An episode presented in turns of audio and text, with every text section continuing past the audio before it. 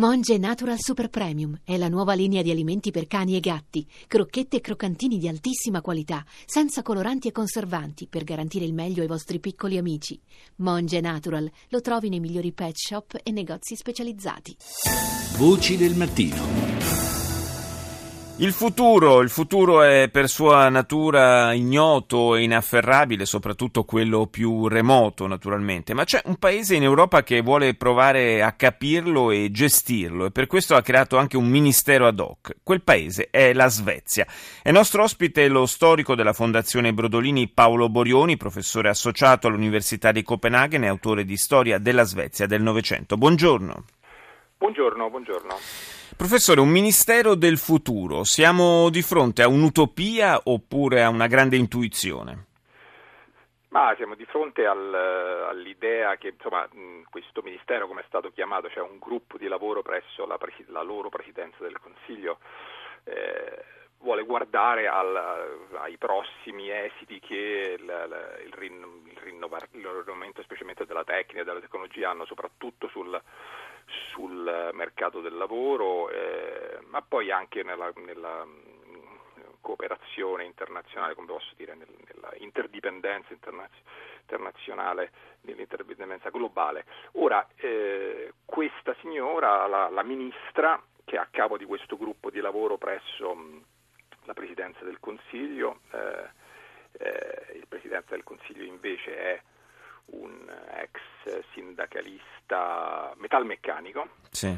Eh, guarda una serie di questioni importanti. Eh, e, ha anche una delega lei per la cooperazione nordica, il che è anche questo significativo perché anche gli altri paesi nordici insomma, hanno un occhio a queste, a queste cose, insomma, ha delle radici nel, nel, modello nordico più che di altri forse avere questo sguardo un po' Tra l'altro eh, stiamo parlando di un paese, direi di paesi, perché è un po' una caratteristica della, della Scandinavia, dei paesi scandinavi, eh, che hanno una, una storia, un, di, di, di, una tradizione di stato sociale importante e in un periodo storico come questo, in cui in molte realtà europee lo stato sociale soffre, fa fatica a, a reggere il passo, com'è la situazione invece in Svezia e più in generale in Scandinavia? Scandinavia?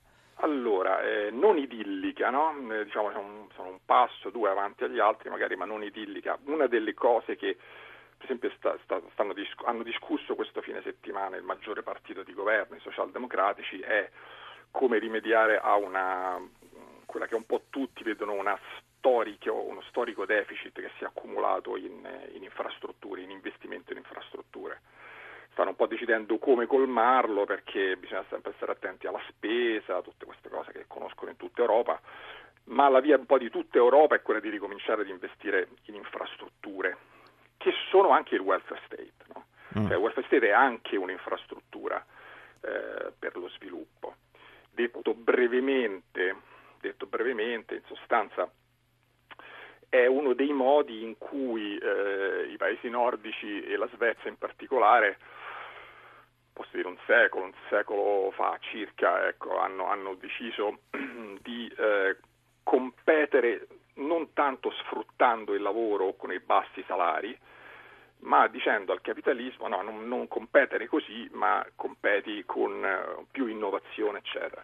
Questi paesi sono tra quelli che investono più in ricerca e sviluppo, eccetera, e il welfare è una delle infrastrutture che necessitano questo, no? cioè che che, che, no, che permettono eh, questo, poi lo necessitano anche perché c'è bisogno di, di finanziarlo il welfare state. Quindi sì, appunto una, un'infrastruttura costosa che sì. altrove, dicevo, fa, fa, fatica a reggere, a far quadrare i conti. Forse eh, è più facile farli quadrare in paesi, di, diciamo, dal punto di vista demografico più, con, più contenuti, più piccoli?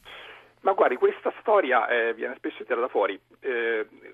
Ha un suo, una sua eh, ragione, diciamo, la, la, l'ampiezza demografica, ma sa, che, che, sa perché? Perché eh, sempre qualche tempo fa, insomma, decenni, insomma, circa un secolo fa, eh, i paesi nordici hanno capito che eh, essendo così piccoli non potevano competere, per esempio, militarmente con so, la Germania, la Russia, i grandi poteri, eh, certo. le potenze che avevano intorno. E quindi da un lato eh, appunto hanno scelto questo tipo di competizione, no? quello eh, basato, cioè per, per, perché non potevano essere protezionistici, non potevano avere colonie, quindi dovevano avere un'economia eh, dinamica, quindi come cercavo di descrivere prima.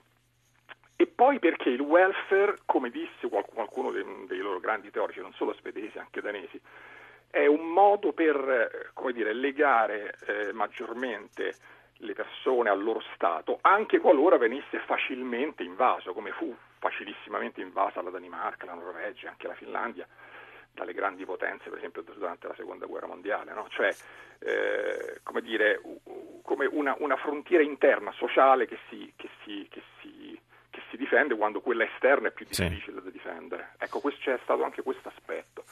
Non direi che necessariamente i paesi piccoli hanno un welfare più eh, in generale, più efficiente. No? Più efficiente, mm. cioè se lei guarda, so, il Portogallo ha 10 milioni di abitanti, la Grecia certo. ne ha 10. Sì, sì, assolutamente, no, infatti è una questione evidentemente eh, più, no? più, a monte, più strutturale, diciamo così. Io ringrazio Paolo Borioni per essere stato nostro ospite, grazie, buona giornata.